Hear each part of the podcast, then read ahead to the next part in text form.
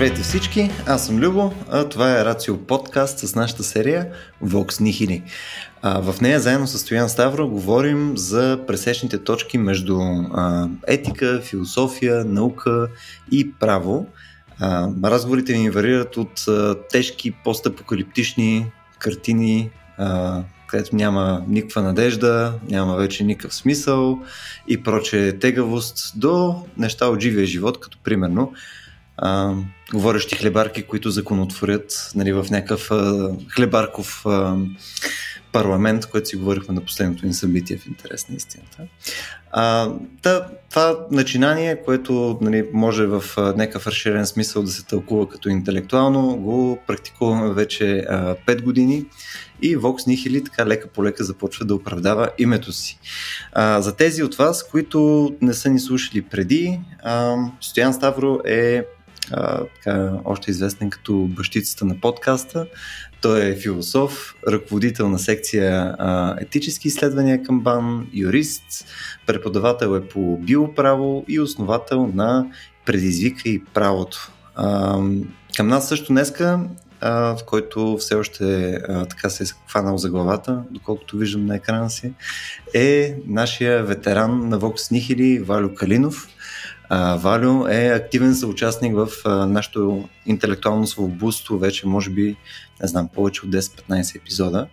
А, той също е философ, а, той също е и а, психолог с серия а, интереси в сферите на естетика, философия, култура, психоанализа и прочие други по-малко естетични неща, с които сигурно ще се запознаем в рамките на епизода. Та, днес заедно с тях сме планирали една такава устойчива, но не съм сигурен, че е зелена тема, а именно ще си говорим за, разбира се, бункери. А, след малко Стоян Ставро, като дългогодишен фен на изолацията, ще зададе тон, надявам се, на епизода. Здравейте, момчета! Как сте в този чудесен ден, в който решихме да си говорим за бункери? Mm-hmm. Липсва ни всъщност атмосферата на бункера, която според мен ще да предаде една особена а, така, картина и особен фон на нашия разговор, но за съжаление сме в обикновени къщи.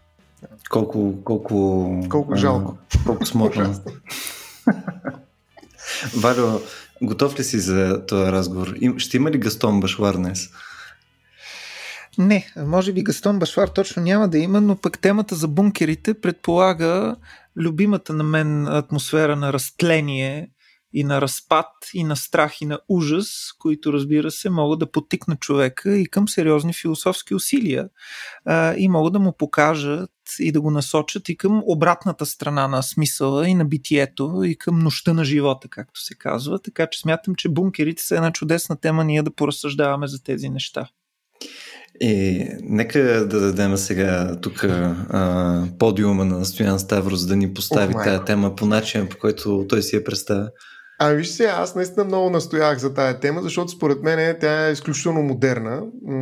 Оставете COVID, нали? оставете всички, всички страхове от това какво ще се случи с постапокалиптичното бъдеще на, на света, но ние от край време нали, говорим за края нали, според мен е изключително човешко а, понятие, защото аз, честно казано, трудно бих си представил извън човешкия начин на мислене съществуването на край.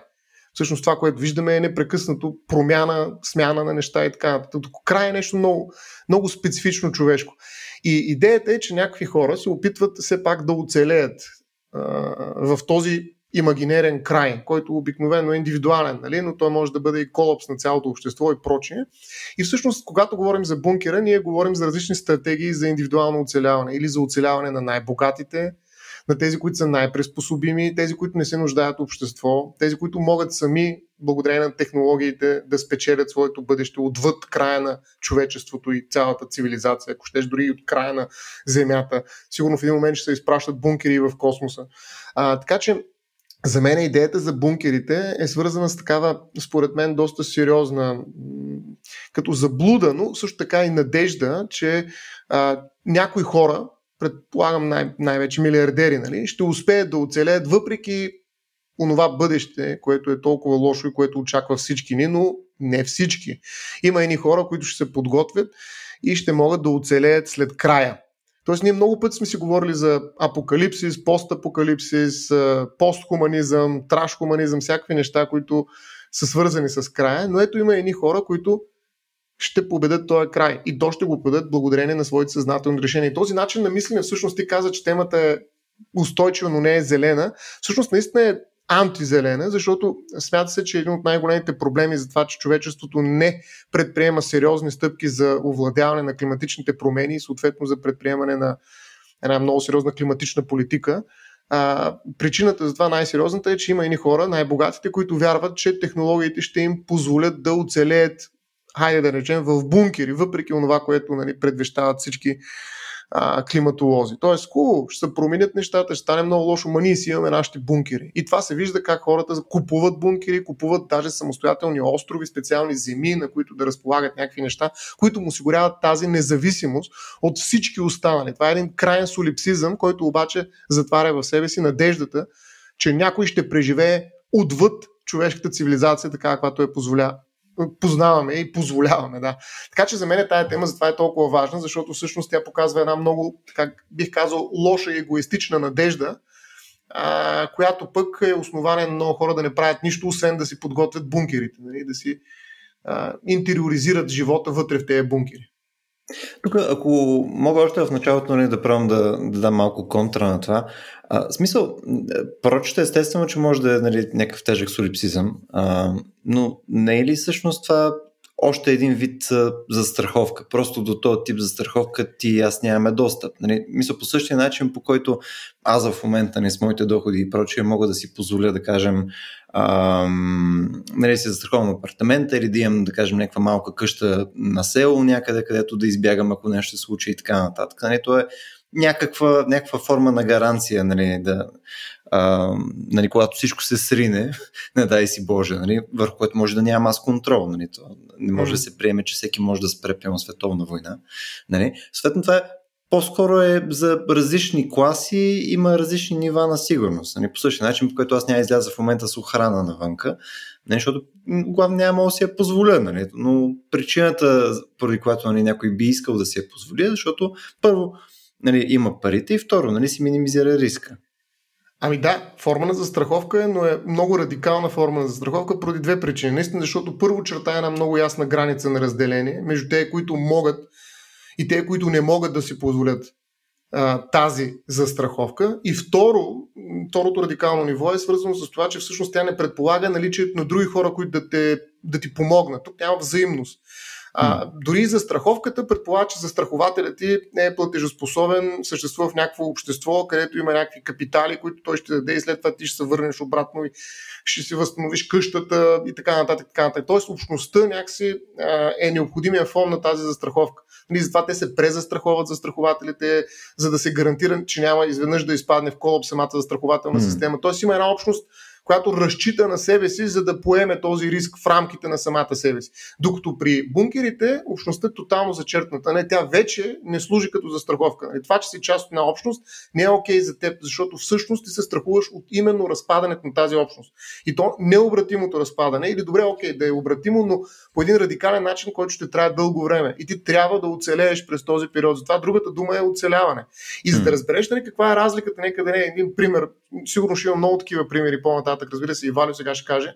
Но, примерно, колко струва един апартамент в един такъв геостъргач. А, какво представлява геостъргач на Лари Хол? Той е доста известен. 2008 купува ини, а, такива огромни територии, на които строи този геостъргач. Той е надолу. На практика е един а, бункер обърнат а, с върха си към а, центъра на Земята, 15-етажен блок, а, който се нарича Survival Кондо или кооперация за оцеляване. Доста интересна интерпретация на етажната собственост. Нали? Там живеят специално за да оцелеят. 75 души могат да живеят там, разпродарени с всички апартаменти, така че който иска да купува няма да стане. А макар, че сега един друг силус се купува наблизко и сигурно и той ще трябва да бъде а, подготвен точно за такива препари, които се подготвят за края на света, за да бъдат а, настанени там. А, та, въпросният Лари Хол продава продава един най-малки, най-достъпният апартамент, всъщност е 1 милион и 500 хиляди долара. Това е цената. Всъщност България има хора, които могат да си го позволят, разбира се. Като няма ти казвам какви техники са вкарани вътре, за да има самостоятелен ток, самостоятелен въздух. Тоест, тази устойчиво, за която ти каза, със сигурност има там. Инвестицията е голяма, но 15-16 години могат да работят акумулаторите на ток. Там това е под земята, без ток няма, няма как да стане. И между другото, любопитното е, че не само технологии а, са приложени там, са придържани специални техники, психологически, тук Валя също може да каже много, а, които са от проекта Биосфера 2 наследени, за това как хората трябва да се местят в рамките на този кондо, на тази етажна собственост, за да могат нали, да се справят с психологичните проблеми от това, че си затворен дълги години в рамките на едно помещение. Тоест има специални правила, за да се избягва агресия, депресия и прочее и прочее. Но на мен, и това приключвам, наистина много ми прилича това като крайна форма на жилищните комплекси от затворен тип. Те се доведаха в България специално а, 2007, не, 2009 година за закон за управление на етажната собственост. И всъщност а, имаха за цел точно това да затворят определени пространства от останалата общност, защото тя, видите ли, е дисквалифицирана като нещо качествено, напротив, създава проблеми и позволява на затворената общност този режим да се самоподдържа, т.е. да е изолирана. Т.е. това е бункеризация на етажната собственост буквално, но доста софт, нали, доста по-леко в сравнение с този геостъргач, за който го, на, говорих и за който предлага Лари Хол, нали, различни апартаменти с купи човек. Така че жилищният комплект затворен тип в неговата крайна форма за мен е точно този бункер. И ние вървим към там, не случайно има един такъв термин, който айде, да, ще прехвърля с този термин към а, Валю, бункеризация. Тази бункеризация, според мен, е изключително мощна тенденция в нашето общество за по-богатите хора.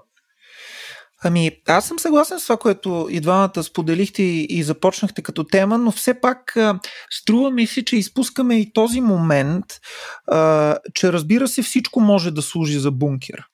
И в ситуации на социални, природни катаклизми, а, всички хора ще търсят нещо като бункер. Едни от тях ще го намерят в изгражданите, особено в източна Европа, но вероятно и в западна, в западна Европа, бункери, които са строени през студената война и които са предвидени за някакви такива масови бедствия в по-големите градове поне. От друга страна, друга част от хората ще търсят бункери в мазета, в тунели на метрото и във всякакви такива пространства под земята, които позволяват укритие и прикритие. И в този смисъл ние виждаме, че всъщност бункера, както от една страна изглежда като нещо, което струва много скъпо, като нещо, което се планира специално, има специална архитектура на бункерите, а, която изисква, разбира се, множество спецификации, множество особености на построяването, на укрепяването, на вентилацията и така нататък. Но от друга страна, когато ножът опре до кокала, грубо казано, а, цял, всички хора и цялото население ще търси закрила в пространства под земята, които а, не са строени за да бъдат бункери, но които ще служат за тази цел. Така че струва ми се, че а, без да пренебрегвам това, което вие казвате, което действително поставя проблема за бункера в една много пределна светлина, го показва, нали, в светлината на бъдещото оцеляване на човешкия род. Ако погледнем малко по-конкретно, включително и това, което става в момента в Украина, където хората се криеха и прекараха седмици наред в метрото в Киев или в Мариупол, mm-hmm. в, в Азов стал завода. А, безспорно трябва да отчетем и това, че всъщност бункерите, макар да са нещо, което е много далечно за една част от населението, от друга страна в определени ситуации се оказват нещо много близко и нещо, което може да бъде намерено а, в а, при, при нужда. Разбира се, това, което ще бъде намерено, пространството за, за, за скривалище, което ще се използва, не е бункер в точния смисъл на думата и то не може да бъде, а, то не може да бъде използвано до безкрай. Естествено, по разбираеми причини. А, липсва му вентилация, достатъчно липсва му а, достатъчна стабилност, липсва му възможно да се снабдява, запаси от храна и така нататък. Но все пак искам и това да кажа, ако не дай си Боже стане някакъв природен и социален катаклизъм, а, богатите вероятно ще имат възможност, ако чисто физически имат възможност да достигнат до тенки, техните бункери, те ще се приберат там. Но останалите а, ще отидат а, именно в метрото, в мазета, в подземия, в подземни складове и така нататък. А, така че, а, колкото и да казваме, че всъщност бункерите са запазени само за една част от населението, да, това е така. Другата част от населението ще трябва да се задоволи с а, а, подръчните а, подземни пространства и помещения, които могат да служат за тази цел или да наподобяват. Но тук искам да кажа нещо, което ми се струва важно. Проблемът за бункера, разгледан в такава пределна светлина, всъщност е измамна надежда. Тоест, самия бункер е един образ на, бих казал, абсолютно фалшивата надежда, че нещо може да стане и че човека може да оцелее. Ако действително се стигне до е, етап, в който а, цивилизацията а, рухне до такава степен, че бункерите станат необходимост за цялото население, богато и бедно, а, то те няма да бъдат спасение нито за богатите, нито за бедните. Защото в момента, в който една част от населението стигне до там и условията в обществото са такива, че се стане нужда да се използват бункерите, това означава, че след бункерите нищо не може да има. Аз директно бих казал така. А, след бункерите не може да има живот. Влезе ли се веднъж в бункерите, а, това означава, че а, а, това означава, че а, човешкият род е свършен. Е, аз тук бих, разбира се, поспорил отново преди да а, дам а, Ставро да се впие. Смисъл, тук все пак има много-много разностранни а, видове проблеми, които могат да се случат. Не говорим само примерно за някаква ядрена катастрофа или някакъв супер тегъв катаклизъм, нали, то може да са всекви неща. Нали, може Извинявай, да но ще се съгласиш, не, че те прекъсвам Любо, но ще се съгласиш, че когато говорим за оцеляване, както вие подехте тази нишка с оцеляването, mm-hmm. това означава, че проблема трябва да е достатъчно сериозен. Какъвто и да е той. Можем, пивам, представи си, да кажем, а, там ядрения инцидент, който беше с Чернобил, нали, когато аз съм се родил. Нали, към този момент, нали, особено в а, околията, грубо казано, там по, по къмто Румъния, в северната част и прочее, нали, те са в по-рискова зона и особено в първите дни, ако не и седмици, когато ни нали, ветровете носят конкретни частици и така нататък повече, нали, тогава риска е съществено по-висок и тогава не е алогично да има място, където да можеш да отидеш да се скриеш за някакъв период от време. Да, а, да, това... но в този случай не става дума за оцеляване на човешкия род, нали? И за оцеляване на богатите и бедните. Така е, да. да. Тогава и това, е... за което говори всъщност Любо, е убежище.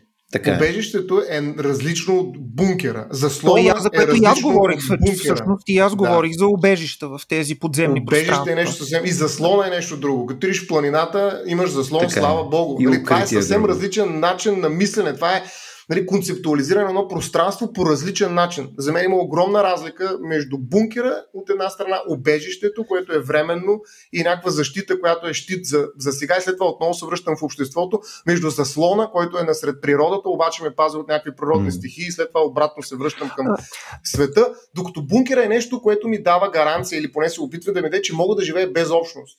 Това вече е нещо съвсем различно като претенция и съответно концептуализирам пространство по различен начин.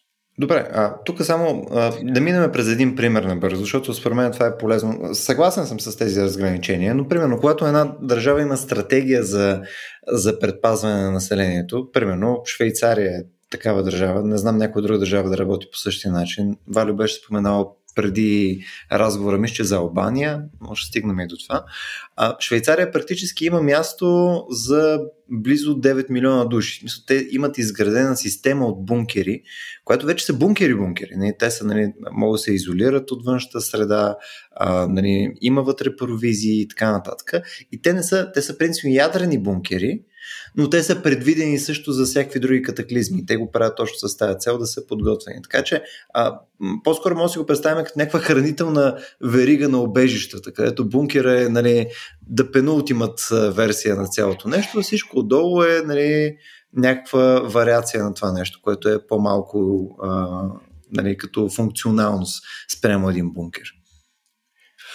А, аз искам да кажа, да, а, що, щом влязохме и в това да говорим малко и така по-географски а, и за Албания, която безспорно представлява изключително интересен случай, до такава степен, че мисля, че съществуват, не съм много убеден, но мисля, че съществуват и турове, а, туристически обиколки на най-известните, най-големите, най-просторните и шикарните, даже бих казал, бункери, които са построени между 60 и 80 и някоя година в Албания. А, става дума за страна, която е с над 150 хиляди бункера, строени от режима, тоталитарния диктаторски режим на Енвер Ходжа, като част от действително една доктрина за бункеризация на обществото. Това е точен термин, свързан естествено с понятието за тотални, тоталната война, за разбира се вечната заплаха и за вечния враг който заплашва албанското комунистическо или социалистическо общество в лицето на западните страни. Поради тази причина от 60-та година до 80 и някоя година, когато умира Енвер, Енвер, Енвер Ходжа, цяла Албания е осеяна с бункери. Бункери са строени на плажовете, планините, на детските площадки, в болниците, на улиците. Има невероятни примери за това как бункери са пред жилищните сгради, зад жилищните сгради, на детските площадки, до хотелите, зад хотелите, вътре в хотелите. Буквално навсякъде цялата страна е усеяна с бункери, които имат за цел в момента на нападението, така лелеяното или лелеяно в обратен смисъл нападение на, на, на вечния враг, цялото население да може да се а, скрие в тях и да може да поведе а, освободителна партизанска война срещу врага. Всъщност това е свързано и с идеята за м- съпротива и за партизанско движение, а, и по-точно, разбира се, препратката е към партизаните в Албания по време на Втората световна война. Така че а, тук действително имаме тази доктрина, която е реализирана. Реализирана е с цената на огромна економическа загуба за и без това изостаналата а, економика а, и бюджет на Албания. Фактически това а, строене на бункери и масово обункаряване или побункаряване на Албания води практически до много-много тежък финансов дефолт. А, интересно е как а, в днешно време тези бункери се а, осмислят от албанското гражданското общество. Когато аз правих някакъв малък ресърч за нашата тема днес, попаднах на една фраза, изречена с гордост от един албанец, която гласеше, че бункерите са нашите катедрали. И действително самите албанци ги показват, естествено утилитир, утилитаризират ги по най-различни начини, превръщайки ги в магазини, в браснарници, в салони за татуси. Т.е. виждате, че тук субкултурата по някакъв начин освоява бункерите, които също са под земята. Нали? Има, някакво, а, има някаква много, така бих казал, даже и а, привлекателна тъждественост между формата и съдържанието. Нали? Когато субкултурата, панкарския татус, примерно, влезе под земята в един военен бункер. А, но така или иначе, те са намерили някакъв начин да, да, да утилитаризират част от тези, от тези остатъци, от тези призраци, бих казал, на, на комунизма, но те продължават да присъстват и да свидетелстват свидетелстват за миналото на, на страната. Едно минало, което впрочем е а, характерно изобщо за всички общества в Централна и в Източна Европа, защото ние знаем, че идеята за вечния враг и представата за това, че а, има вечен враг, е много характерна за тоталитарните режими. И изглежда, че бункерът е едно такова а, въплащаване от стоманобетон на тази параноя за това, че ние живеем в постоянен, а, под постоянен страх за това, че е възможно да бъдем нападнати и унищожени. Ние трябва да можем да се противопоставим по всякакъв начин. Разбира се, тук веднага бих искал да кажа и за а, вероятно и Любо и Стоян си спомнят по-добре от мен, макар че аз също си спомням тези учения по гражданска отбрана, гражданска защита, в които ние бяхме водени от училище и ни караха да мерим противогази. А, аз свидетелствам за годините, да кажем 2004-2005, нещо такова, дори и в София, когато в гимназиалните си години си спомням, че в 8 клас мисля, че имахме някакво такова обучение, това означава 2006-2007 година, но и в по-ранните години си спомням, че а, ни даваха ни съветски противогази и ни караха да ги пробваме използваме. Е, това са все остатъци, а, рефлекси от онзи изключително параноиден менталитет, за който се надявам да си поговорим също така, защото бункера, освен всичко останало, е страх и параноя. Тук, между другото, като ти говореше, Варвар, реших да гугъл на албански бункери. И едно от първите неща, което ми излезе е фантастично, пуснах ви го в а, там общия ни чат, който може да го сложим след това в а, коментарите към подкаста. Един бункер, който са го направили на сандвичарница, което е едно от най-чаровните неща. А, да. Така така говоря за, за някакви абсурдни бункери. Преди да влезем в теговите теми с Стоян, имам още едно доста приятно безумие, което пък аз бях намерил преди а, епизода. Той е така наречения Нульштерн хотел, който е пак в Швейцария. А, или съответно хотела с 0 звезди, нали, като превод. А, а той е хотела с 0 звезди, защото единствената звезда в него си ти. Ау! И съответно този хотел е в а, бункера на някаква такава някаква сграда, жилищна сграда, си го направи точно като с идеята да е някакъв такъв по-спартански хотел, където е нали, без някакви допълнителни а, газари и така нататък. По-скоро да е по, по-разен, по-концептуален. Естествено, той е работил една година, след това е затворил и по най-абсурдния модерен начин е станал на а, музей, като музея всъщност представлява музей за хотела, който преди това е бил. Което е най-постмодернистичното нещо, което мога да си представя, но е фантастично. Това ще ви го пусна като линкче също, в също. Любо, точно тук ще се включа аз с точно а, тази история, която ти каза, една нейна възможна интерпретация. Валю каза, че всъщност бункерите предполагат война на всеки срещу всеки едва ли не. Тоест в света на Хопс най-вероятно къщите биха били бункери. А не случайно всъщност ние не почнахме от това, но някакси го приехме за дареност, че бункерът е военно отбранително съоръжение. Нали така? Тоест, нали, някакси бункер е съоръжение, което предполага съществуването на някакви военни действия, на война. И ако ние искаме този бункер да се превърне в а, дом. Това е точно този неуспех следим, който разказа ти току-що за хотела. В най-добрия случай, бункера, който искаме да стане къща, дом, хотел, ще е музей. Нищо повече.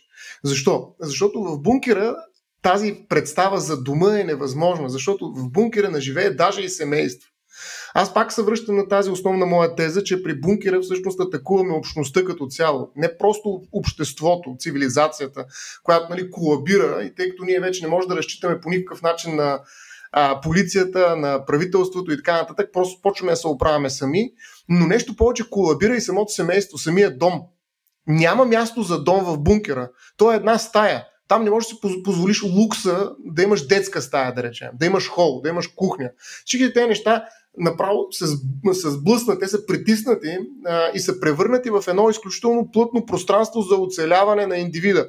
Там залога е изцяло собственото оцеляване, няма възпроизводство. Аз не мога да се представя как изглежда секса в бункер. Нали, включително, защото той Аз също има някакъв социален аспект, макар и само между това. Сигурно, сигурен съм, че ти си способен да направиш това. Но за мен е важно да кажа, че всъщност, когато се опитваме да домашим бункера, представете си бункер с домашно огнище. Ние правим точно това, което и Валю каза. Почваме да обрисуваме една празна надежда, една лъжа надежда, която лъжа надежда може да се окаже фатална за политиките, които водим в понастоящем.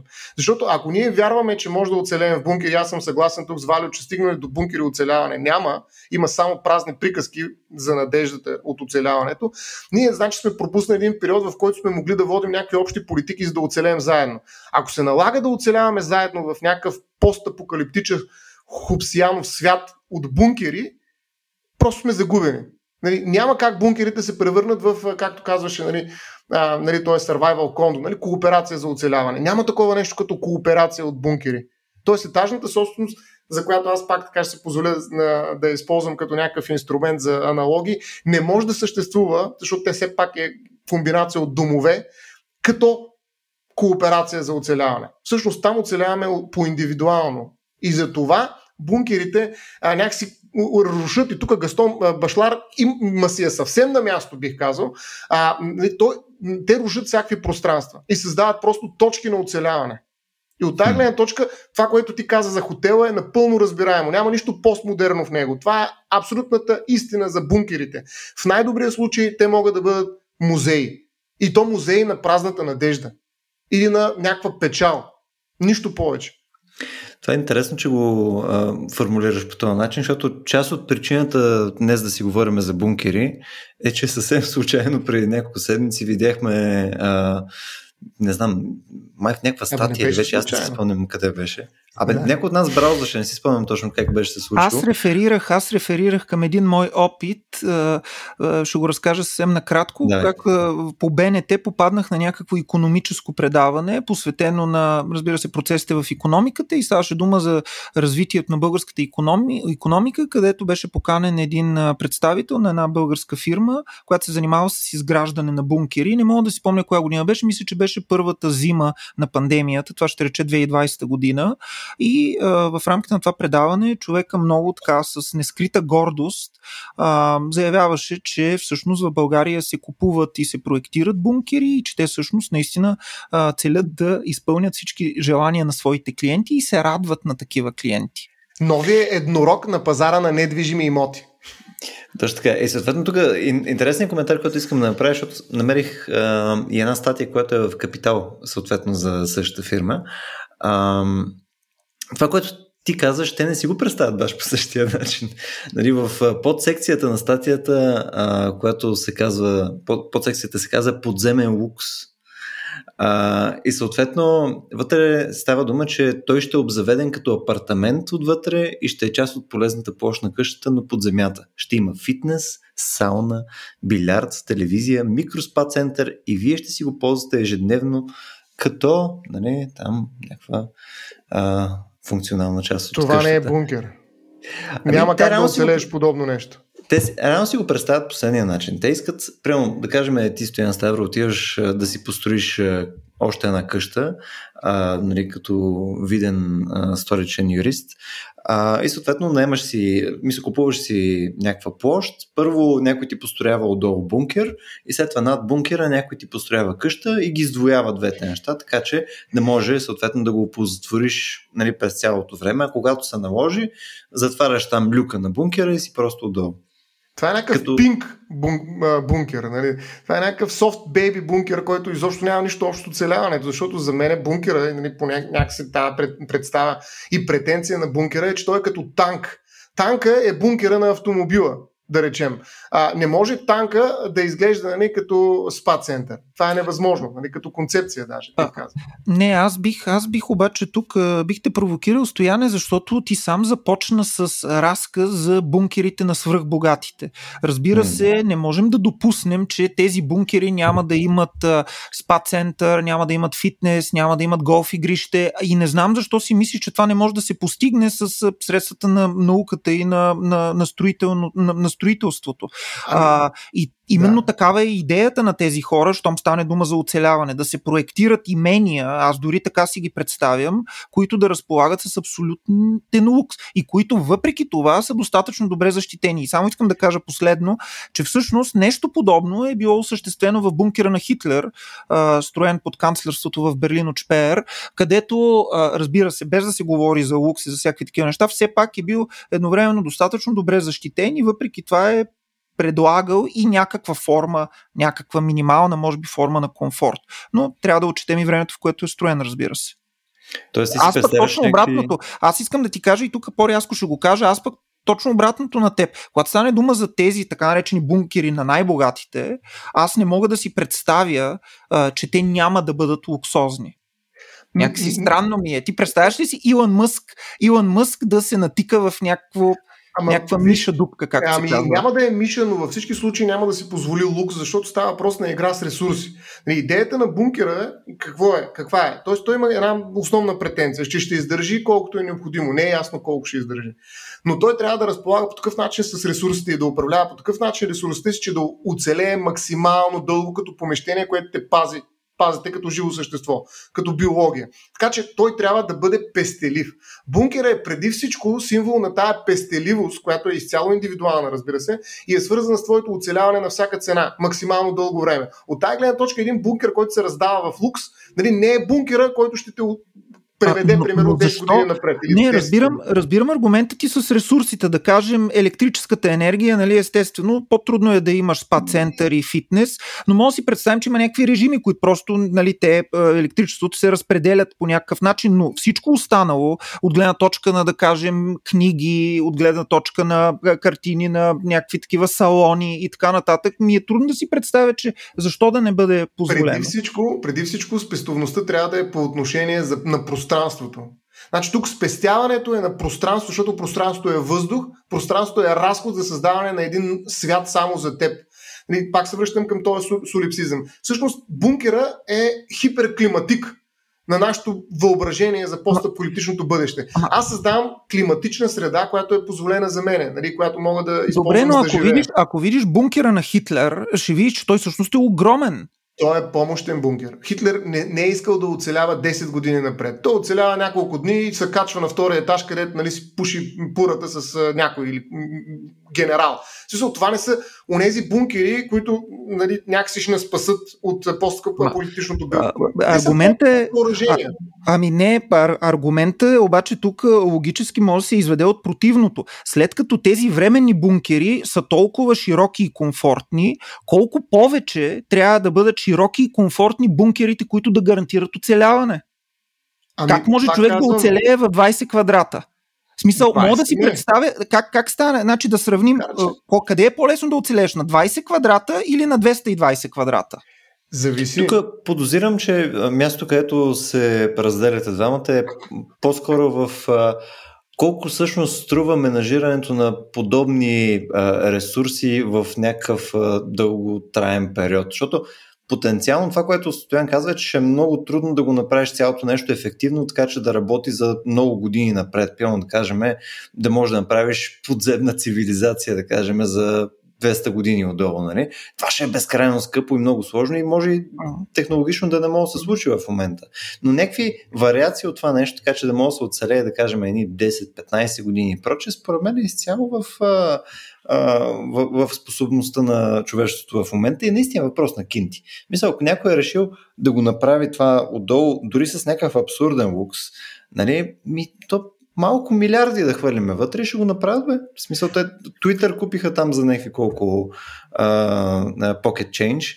А, нищо не пречи съответно вместо Twitter да беше си купил а, баткови Илон Мъск, а, просто един бункер. Той си е купил, според мен даже не е един. А, само искам да кажа нещо. А, струва ми се продуктивно това противопоставяне, което очертахме състоян, защото изглежда, че така идеята за бункера а, показва своята вътрешна противоречивост. Ако е твърде голям, е трудно да се поддържа. Безспорно поддържам аз тази идея. От друга страна, ако е твърде малък, е за какво оцеляване става въпрос? Смисъл. Пак казвам, кой би могъл да оцелее, да оцелее, повтарям, да оцелеем, не да преживее някакво време, две седмици, кой би могъл да оцелее на 20 квадрата? Ами, между mm. другото, не знам дали знаете за тази а, нова инициатива, да я нареча. Това е реалити шоу, в което знаменитости са поставени в едни бункери, които са пренесими. Той бункер затова е много любопитен като вещ, защото той е нещо по средата между движима и недвижима вещ. Нали? Той все пак може да бъде пренесен. Някой бункер. Някой бункер а, докато нали, недвижимите вещи са трайно прикрепени към земята. Но те живеят в едни такива преносими бункери в това реалити шоу и идеята е кой ще преживее най-дълго време в абсолютна самота. И да, правят различни неща, пишат си, гледат се в огледалото. Буквално са по-малко са от 20 квадрата със сигурност, 10 квадрата и идеята е кой ще оцелее повече. Това са знаменитости, разбира се, има едно голямо око, което камерата ги следи непрекъснато и хората ги обсъждат отвънка, като всяко едно реалити шоу.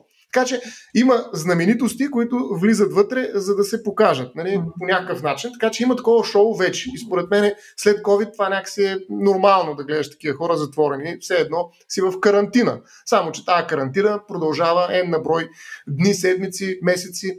А, просто казвам, че има такъв културен феномен вече, който се гледа и има сериозен рейтинг а, и очакване за това какво ще се случи в това реалити шоу.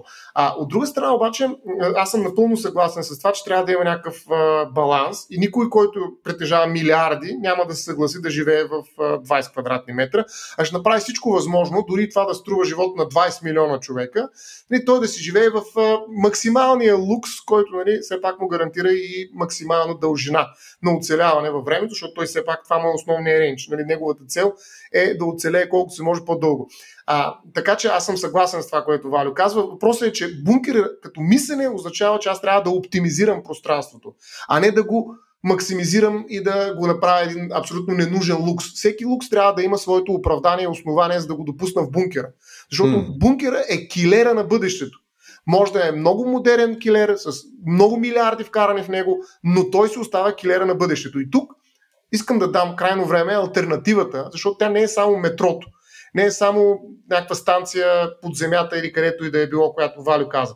Има нещо, което е още по-плашещо и още по-страшно, бих казал. А, не знам, то е свързано с а, Швейцария също така, но и с Канада. Почвам от Канада. Знам дали знаете, от а, няколко а, време, известно време, в Канада се позволи извършването на ефтаназия не просто на страдащи от а, хронично заболяване, т.е. на болни, а на страдащи. И се даде възможност държавата да покрие разходите за безплатна, така да се каже, ефтаназия на бедните, на социално слабите. И, и това е, аз ще пусна линк към статията, да. А, разбира се, това не е точно така, защото има други изисквания, които трябва да бъдат на лице, за да допусне Канада ефтаназията изобщо, но във всички случаи тези, които са бедни, няма да плащат за нея. Тоест има някакво социално подпомагане на бедните, което е доста странно послание и е доста опасно като начало на слипари нали, на едно хлъзгане надолу. Така че Канада търпи в момента сериозни критики за, за уж тази социална политика. Много адвокати казват, че това всъщност изобщо не изглежда така, както изглежда, а всъщност представлява наистина опит, а, тъй като има разходи, да се поемат, когато е необходимо за хора, които са болни, само че думичката е страдащи, а, но във всички случаи това, този опит на махане на бедността, да решим проблема с бедността, като просто и предложим безплатна ефтаназия, оставяме на страна другите неща и почваме да работим с спекулацията чисто и просто, а, а, е доста, а, така, доста ясно послание обратно на, на това, което си говорихме до този момент. И богати милиардери ще си правят бункери, а пък за бедните хора, нали, които страдат от климатичните промени, включително и от това, че нямат никакво бъдеще, дай да им осигурим поне безплатна ефтаназия. Не, като нещо повече, тази ефтаназия, тъй като е свързана с някаква мръсна работа на някакви хора, които трябва да извършат ефтаназията, и тук идва отново Швейцария, а, всъщност може да се извършва от машини. Има едни специални подове такива, които бяха представени даже на едни национални, международни изложения на, погреб, на, на най-различни погребални съоръжения. Сакро, мисля, че се казва. И всъщност човек си влиза в тях. Ето ви бункера на бедния, не ми дигайте ръце да се чуете какво ви говоря. Сега ще ви обясня. А, ето ви бункера на бедния. Той си влизаш и ви покаже как изглежда, то буквално изглежда като саркофаг. И затова се казва сако.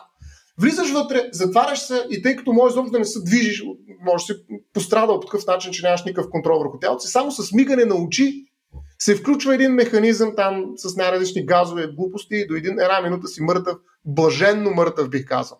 Ето ви го саркофага на бедния. Безплатно ти давам да ползваш заем за послужване един саркофаг, в който просто си лягаш и умираш. Пак аз ще живее 10 милиарда години в, сега, в кавички милиарда, а, с моите милиарди, нали, колкото са ми толкова, нали, в моя невероятно луксозен бункер. Ами, често казано, този избор не е толкова абсурден. Дали просто искаме да легнем и да умрем в един сакрофаг, който безплатно ни го осигурява държавата, или ще се мъчим ен на брой години в някакъв луксозен, но затворен бункер. Не, не бих казал, че този въпрос е съвсем лесен за отговаряне. А, аз съм провокиран а, за две неща да кажа. Едното е, но по-скоро ще го подам просто настоян за правото на бункер. А, имаме ли право на бункер или на убежище? Айде, може би не на бункер, да. но на убежище. А, и въпросът ми е абсолютно релевантен на а, случващото се в последните няколко месеци, когато а, стана ясно от различни публикации в българските медии, че всъщност проблема с бункерите и бомбоубежищата, може би по-точно, mm-hmm. в София е доста сложен и че голяма част от тях са премахнати, затлачени, изоставени, неподдържани и тук се появява въпроса какво би станало евентуално в а, при някакъв социален или природен катаклизъм, когато ние имаме необходимост от това нещо, то е предвидено в архитектурния план на София. Да кажем, изграждано е по време на студената война, а, също както и в Албания, макар и не в чак такива размери естествено, или по-скоро като вътрешни, не като бункери, такива военни за съпротива, като бомбоубежища и скривалища, но които в днешно време фактически са нефункционални. И въпросът се поставя именно така.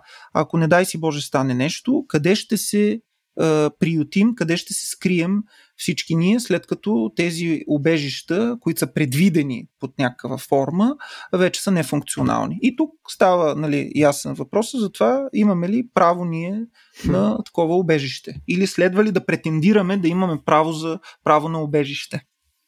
Ами, Валя, всъщност ние имаме право на убежище в един друг смисъл. Когато отидем в друга държава, бежанците всъщност твърдят точно това, че искат да упражнят своето право на убежище в друга сигурна държава. Сега, дали имаме право на убежище в пространство, а не в суверенитета на друга държава, отвъд границата на място, в което се случва война и някаква заплаха има за нашия живот, е доста спорно и бих казал позабравено понятие, изобщо спор и дискусия е забравена. Е така, защото ние доскоро проблемите ни бяха за достъпна околна среда, достъпна среда, нали, за хора, които са с увреждания, да могат да се качат нали, някъде, да слезат в подлеза.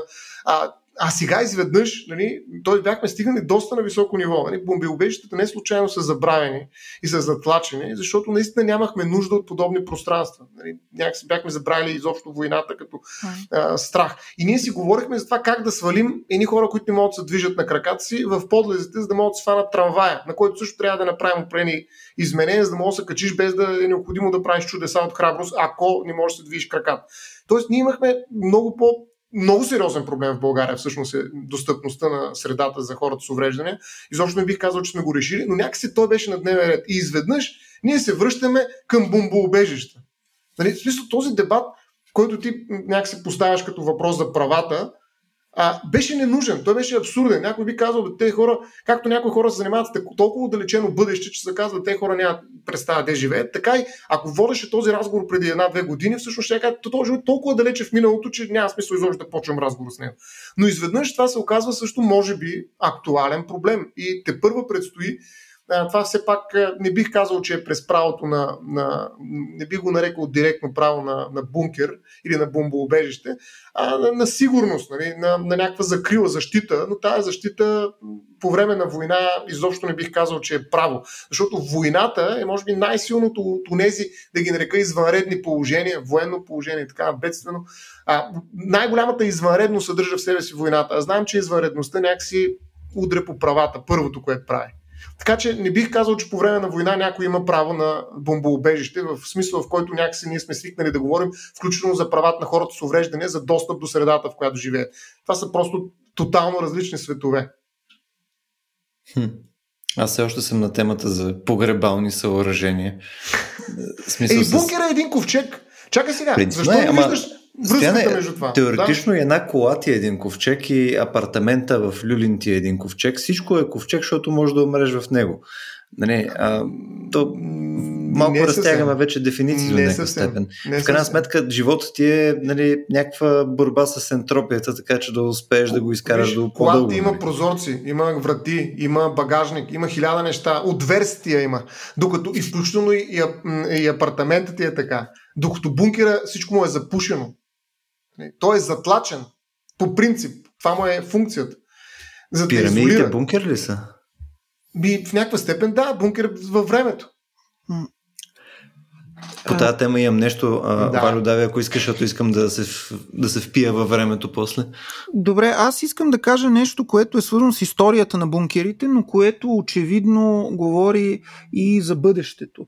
А, mm. Хареса ми това, което стояно черта между тази а, нали, много радикална, радикална и трагична визия за това как а, богатите ще оцеляват по някаква, под някаква форма в своите бункери, докато на бедните ще предоставим безплатна ефтаназия. Думата оцеляване, която, с която ние започнахме да говорим за бункерите, крие зад себе си обаче една друга дума, една парола бих казал, която е дълбоко вградена в самата история на бункерите и това е думата изтощение. Защото бункерите са свързани с една сериозна и важна трансформация на войната, на която ние сме свидетели през 20 век.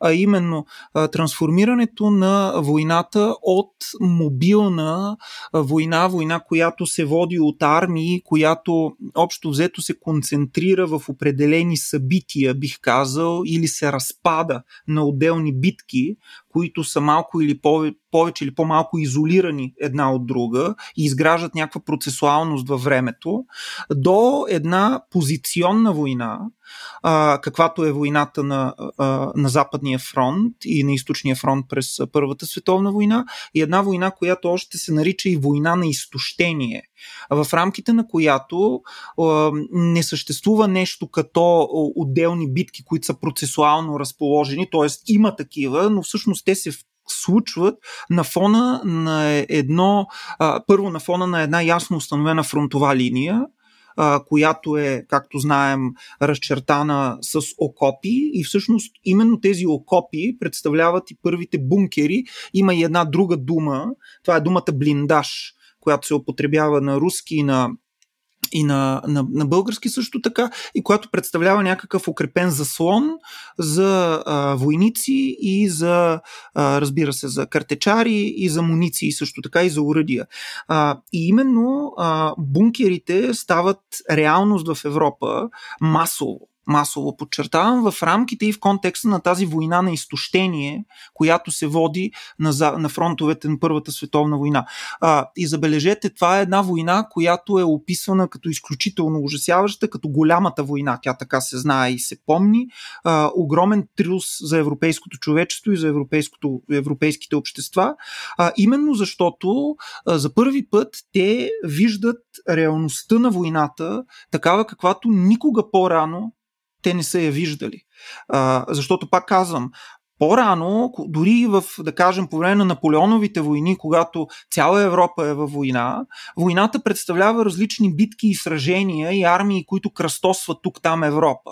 Докато в този случай има един огромен западен фронт и на изток също така, от двете страни на който стоят едни армии, които се избиват изключително ужасяващо с помощта на артилерията и всъщност ден подир ден подир ден единственото, което се вижда е смъртта в нейната абсолютно поголовна и ужасяваща всеприсъственост.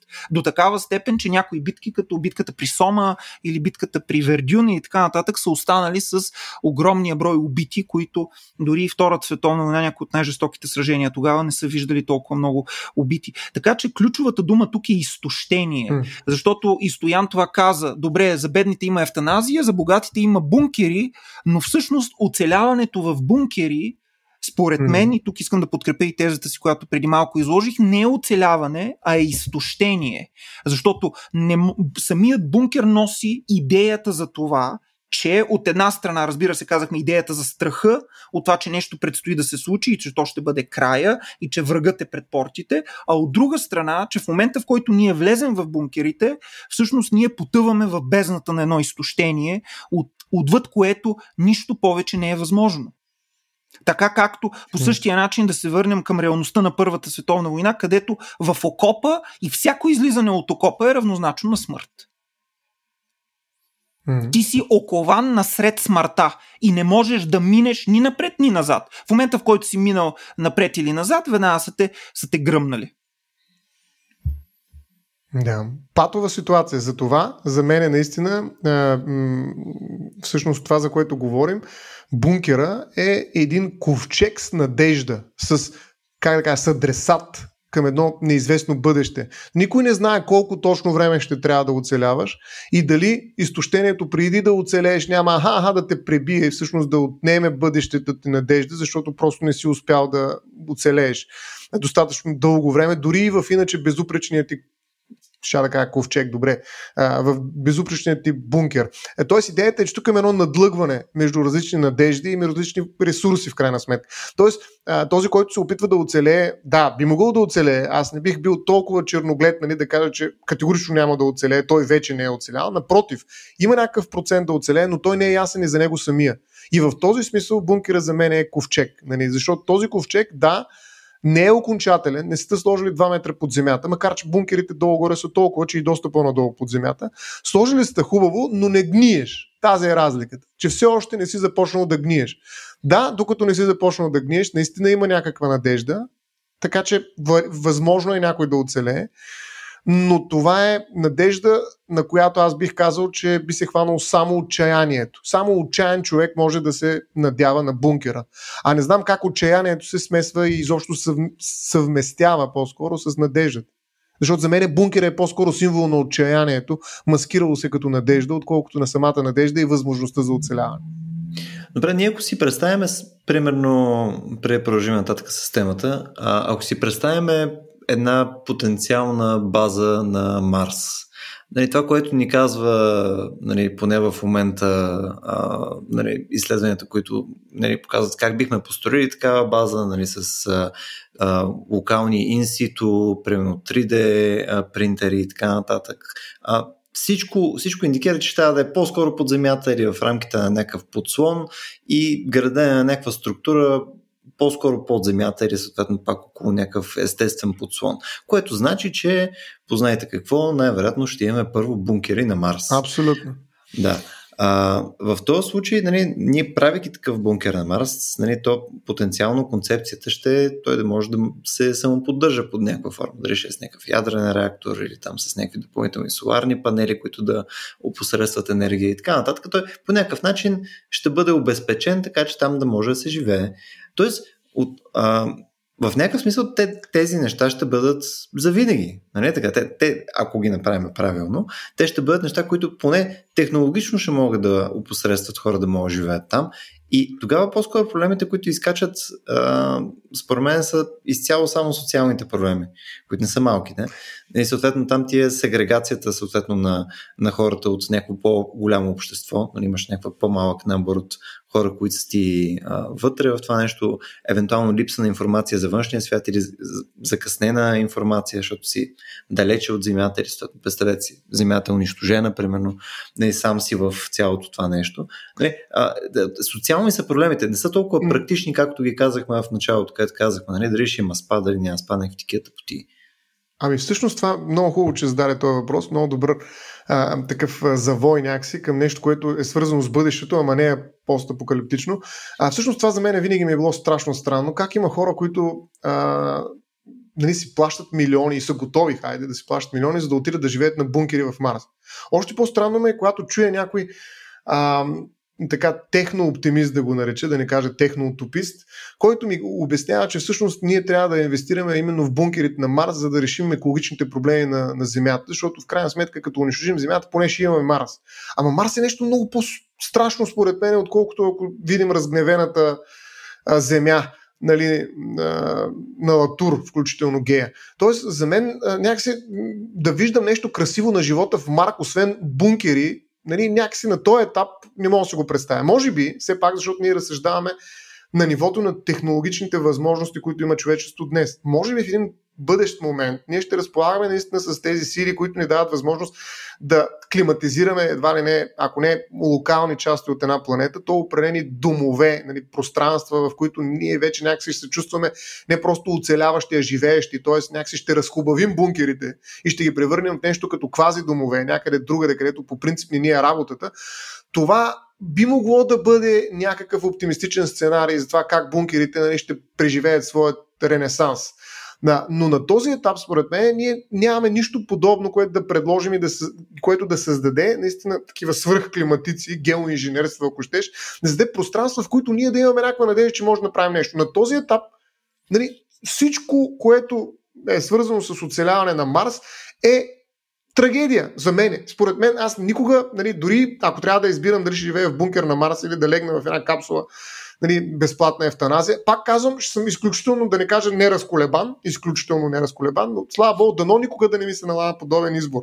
Нали, но на мен ми изглежда абсурдно някой да тръгва с надеждата, че ще живее прекрасно на Марс, в бункери, колкото и проблемни да са климатичните условия на Земята. Така че альтернативата Марс спрямо климатично изоставената държа, Земя изглежда безумна за мен. Как можем изобщо да спасяваме хората на Марс в бункери. Е, тук по-скоро заявката не е това стояне. Сега, а, целта на тези неща на Марс е за да мога да установиме постоянно пребиваване на човечеството там. Това е отново, ако се върнем към началото на разговора ни, някаква форма на застраховка, само че тази застраховка не е за а, за един човек нали, конкретно, а за човечеството. Нали. Това е диверсификация съответно на, на портфолиото ни от планети. Така че по-скоро това е целта и съответно първоначалното начинание нали, да построиме такъв бункер там не е а, за да може конкретно Любо да отиде там, защото тук е станало много топло, нали, а по-скоро ти е наистина изследователско нещо. Нали. То по-скоро е еквивалента на този бункер на Марс, ти е да кажем а, изследователски кораб, който отива да намира нови да. земи, грубо казано, защото то е пак имаш лишения, има някакъв абсолютен ужас, около теб има само някакви ужасни немити мъже. Нали, съответно, а, това е нещо, което най-вероятно ще е първите десетилетия, ако не и столетия нали, на Марс, до момента в който може да удомашним по някакъв начин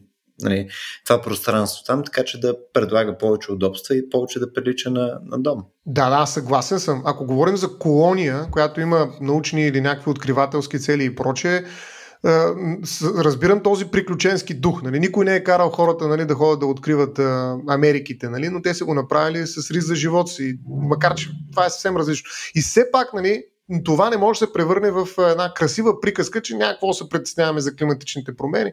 Всъщност ние да. ще трим на Марс и там ще направим всичко, което е необходимо. Нали? Това е абсурдно. Да сравняваме да, Земята и това, което ни предлага тя с альтернативата, никаква альтернатива не е това, Марс.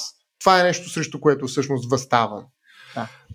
А, аз имам и друг аргумент. Той е малко така митологичен, малко, малко символичен но а, е свързан с това, че радикално ще го кажа, а, човекът е станал човек, маймуната е станала човек, тогава, когато тя е усъвършенствала а, изправения си стоеш и тя се е изправила и се е отделила от земята.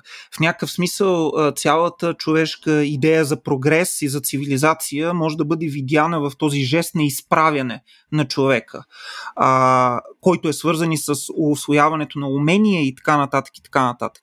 Обратно, аз би казал, всяко връщане в земята представлява регрес, защото земята а, е смъртта, фактически.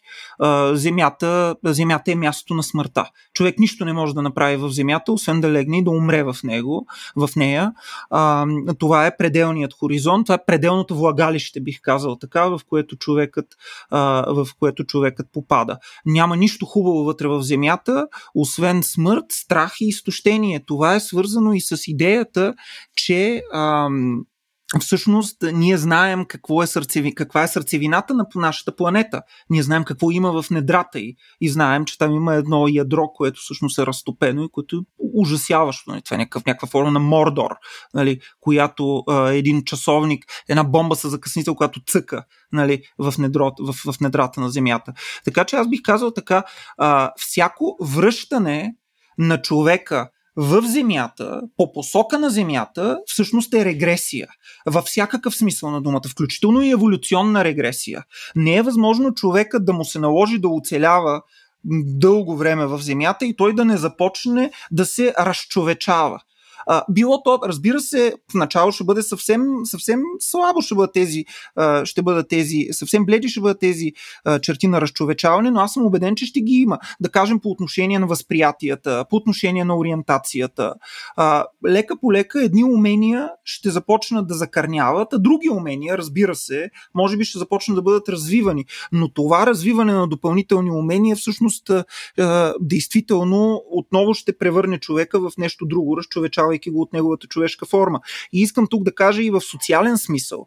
Дори да е възможно оцеляване, а, аз не съм толкова а, притеснен, а, така да се каже, или разтревожен от този, а, от този ам, субективизъм и от този а, солипсизъм, който Стоян видя, този егоцентризъм и егоизъм, колкото от а, трибализма, който би настъпил.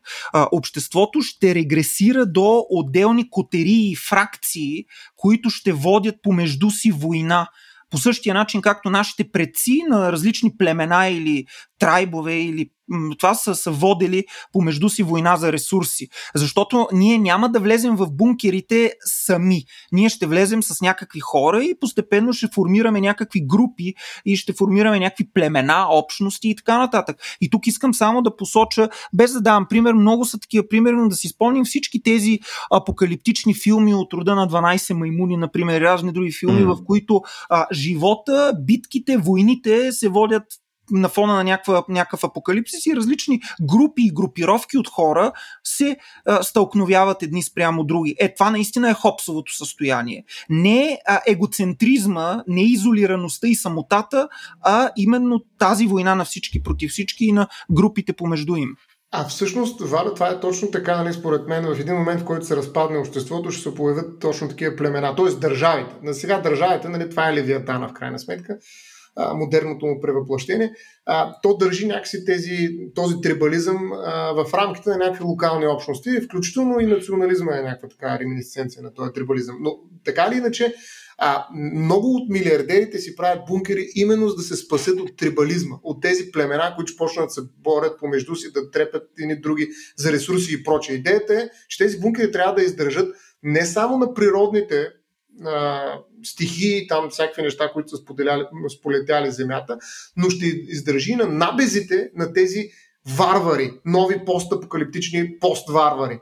А, така че в някаква степен аз съм а, съгласен, че може да има такива бункери, които са общност, т.е. племенни, но за мен е баш бункера си е бункер за максимум, даже не бих казал едно семейство, а за някакви минимални хора, които да, ще имат някакъв обслужващ персонал. Ако може това да са роботи, изкуствени интелекти и така, так най-добре. Но идеята ми е, че а, бункера не предполага да създадеш някаква общност, каквато и да е било. Напротив, тя предполага, че има край на едни общности и начало на едни други лоши общности. И поради тази причина ние трябва да, да, аз, да разбирам, аз разбирам какво казваш, но веднага, да. веднага ще те провокирам. А защо да нямаш частна армия? Как ще се спаси? Смисъл да, да си мислиш, че ще се спасиш от, от племената, като се изолираш в бункер, е всъщност да се простреляш в крака. Начина на спасение от племената е ти да имаш най-силното племе и да имаш, да кажем, частна армия, окей, от роботи, например, които могат да те пазят. Защото иначе как бих могъл да, да се спасиш? Абсурдно би било да. да твърдиш, че можеш да се спасиш. Но това е втора защитна система. Това не е част от бункера ти. Да, най-добре е да имаш така армия от роботи, които да не могат да се обърнат срещу тебе, нали, ако почнем да фантазираме, но наистина а, това вече според мен е отвъд нали, бункера. Това е нещо, което е втора защита около бункера. Вече почваш да пазиш самия бункер, нали, което е Окей, okay, стратегия. А, момчета, остави ви за 10 минути да си поговорите и стигнахме Стигна, до армия роботи, която ми пази бункера. Стига, ти си, ти си, хайде. Нормализирай този невероятно тъп разговор. Ами, то ние лека по лека клоним към приключване на целия раз, разговор. Тук само един бърз коментар да направя по нещо, което Варо спомена, което, в смисъл, нали, очевидно е а, някаква иллюзия, която най-вероятно не е вярна, но оригиналният бункер в някакъв смисъл са били пещерите. А, и това, което каза Варио, нали, че съответно човека се е изправил и така нататък. И така нататък. А, нали, това, това е вярно. А, въпросът е, че а, ако погледнем назад в миналото, нали, има го този троп за хората, които са пещерни, хора, които са живели и така нататък. Всъщност много малка част от а, нашето еволюционно минало, нали, различните видове хуминини всъщност са живели в пещери. Смисъл, те са били някакви форма на междинни укрития по-често. Това имам предвид, ние сме излезли от тях. Точно така, точно така. Така че в е, някакъв много странен съвпадък, е, по изключение съм съгласен с Валю и това, което той твърди, защото даже и науката го потвърждава. И едно последно нещо искам да ви поставя, за да разширим още, а, още излишно темата за бункерите, а, като поставя идеята за бункера, в който няма хора. А, но все пак изпълнява някаква такава функция. Нали? Има два типа. Такива, които запазват нещо за бъдещето отново, нали? няма да са хора в това, което запазват, и такива, които запазват нещо за бъдещето, което искаме да разкараме от нас, просто да се защитиме ние от него. А, и може отзад напред първо да го подхванем, защото според мен е доста интересна, а, доста интересна тема и малко така да махне привкуса на, а, на апокалипсис. А, а именно ядрените отпадъци от а, атомните централи, принципно има серия начини, по които те могат да бъдат ам, нали, в кавички изхвърлени. Най-често те биват заравани в конкретни локации, които нали, няма подпочвани води, няма да има някакви разсейки под земята и така нататък. Но на местата, където това не може да се случи, трябва да бъдат изградени съответно съоръжения, които са практически бункери, които ще позволят нали, отделянето на тези отпадъци за много дълго време. И много дълго време в случая на ядрените отпадъци говорим за 10 000 години. И сега представете си, между другото, ние да трябва да направим бункери за 10 000 години в бъдещето. А, нали, 10 000 години, като дръпнем назад, почваме да подминаваме а, пирамиди, римски империи, неща. В смисъл, а, нали, всякакъв тип а, история, която е описуема в момента, нали, Акад и прочее, там Месопотамия, нали, изглеждат просто нерелевантни в контекста на 10 000 години. И тук е много интересно цялото нещо, защото а, ние трябва по някакъв начин, отново, боравайки с бъдещето за този ужас, трябва съответно да предвидим по какъв начин а, би изглеждало това бъдеще, така че да може да спасиме потенциалното бъдеще от това, което ние затваряме вътре. Един вид саркофаг, над който ние трябва да напишем не отваряйте, защото ще е много гадно. А, та, тук ми е интересно, чисто от нали, ваша гледна точка, нали, какво мислите, че трябва да бъде, какъв трябва да ни е подхода за някакво подобно нещо? Тъй като изглежда, че учените са мислили в доста различни а, посоки, но на вас какви са ви асоциациите с това нещо? Как бихме предпазили подобен саркофаг с, с, с зло? Моята асоциация беше много смешна. Хрумна ми, че те и древните египтяни са написали нали, на гробниците не влизайте, защото има проклятия и демони и всякакви гадори, но това не е попречило на Картер и Карнаван и там останалите археолози да разкопаят гробниците на Тутанкамон и после да измрат, нали, според легендата за проклятието. Така че струва ми се, че каквото и да напишем, идиотите на бъдещето, които със сигурност няма да бъдат по-малки идиоти от идиотите на настоящето, ще пренебрегнат това нещо и ще решат да действат директно. Имаше наскоро, между другото, къде беше? Некъде във Франция бяха намерили някакъв уловен саркофаг, където изцяло, изцяло запечатан уловен саркофаг естествено, нали, трябва да се отвори, защото нали, ние сме тия хора, ето отварят такива саркофази. Нали. Отиваш, виждаш нещо, което е ловен саркофаг. Не го пипай! Защо го пипаш? Anyway, а, това, което а, са пред, предложили между другото за надписи, според мен е доста интересно. Едното е на седем различни езика да опишат какво всъщност има вътре, с начин по който нали, как да бъде разчетен даден език, т.е. сложен е някакъв а, а, розетов камък тип нещо, така че да може да се разчете. И допълнително има пиктограми. Да, така, че това да ще се... те пита, моля да се кажи, че има и пиктограми. Има и пиктограми, точно така. Така че ако има, представи си, нали, станал се, станал някакъв абсолютен ужас и отиват а, някакви абсолютно дебили, нали, такива там с а, сопи и там вили и мотовили, нали, отиват при ядрената ни при ядрения саркофаг и там има крещящи хора, нарисувани с пиктограми, не барай, нали, Пешо беше тук и така нататък. Което, не знам, мене ми, мене ми дава много, много интересна много интересна рамка за бъдещето. Нали? Количеството нали, оптимизъм, което имаме в момента в контекста на 10 000 години някакси почва да се поразсейва. А, аз пък правя една друга аналогия между тези бункери и сървърите. А, действително ние в момента използваме, може би, места за съхранение на такава информация, които са изключително нетрайни. И как ще изглеждат, да речем, тези сървъри след 100 години? Ми, те просто ще изглеждат ако изобщо съществуват по някакъв невообразим и недостъпен начин. Информацията, която съхраняваме в тъй наречените сървъри, е в такъв вид, че всъщност тя не може да бъде пренесена във времето, ако не разчитаме на някаква мрежа, на някаква информационна инфраструктура, която трябва да поддържаме обаче, което изисква съществуването на цивилизация. Докато бункерите са нещо съвсем различно. Те са антисървъри в тяхната уязвимост в момента, така каквато я виждаме. Така че наистина, може би ще се върнем към камъка, защото към настоящия момент камъка да, да, окей, цимента, но камъка е нещото, което а, като че ли най-много може да пренася послание във времето. Нали? Ние виждаме най-вече от преди 10 000 години основно камъни или в каменелости. А, сървъра няма как да вкамени себе си по начин, който да, да го прави достъпен за, в бъдещето. Нали? В сървър в каменелост няма да, да ни върши. Всъщност има доста интересни а, проучвания последните години за кристали, за които... Да, не, не, не, за, за кристали. В смисъл, за да, да можеш да. да енкодираш информация в кристали, Кристал. не в а, механизация да. и така нататък, което потенциално нали, би имало някаква заявка за по-голяма перманентност. Еми, доста по-красив бункер се, все пак, кристал, нали? О, кристалният докато... ми замък под земята. Ама той съхранява информация. И когато ти говориш и там за изправенето на човека, и когато Валио а, каза, че ние трябва да бягаме от земята, в крайна сметка, защото там има само смърт, аз си представях как а, можем да сложим на иконката на днескашния ни подкаст, епизод, а, как един човек излиза от пещерата, изправя се и в един момент влиза в бункер. А, тоест, да, може би дори да няма място в този бункер за самия човек, той може просто остави там някаква информация, някакво послание, което смята за важно. Аз чисто, честно казвам, отново се чудя доколко е смислено това, нали, защото а, нали, това пак е игра на много голяма лотария.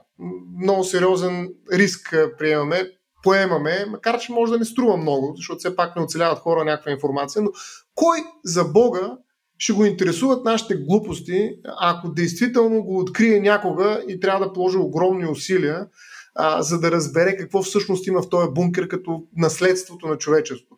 Ако изхождаме от себе си, да, ние имаме такова любопитство сред нас. Има хора, които биха посветили живота си, за да разчитат някакви пиктограми и да разберат какво им казват нали, тези пиктограми в Хеопсовата пирамида или там където и да е. Това го разбирам, ако очакваме хора да го отварят, нали, но в някаква цивилизация все пак, защото просто са хора, едва ли ще им е това, до това да разчитат пиктограми. Така че това за мен съдържа същата абсурдна надежда, която може да е положително качество на човека всъщност. Не казвам, че е отрицателно, каквато и бункера пренасяш хора във времето.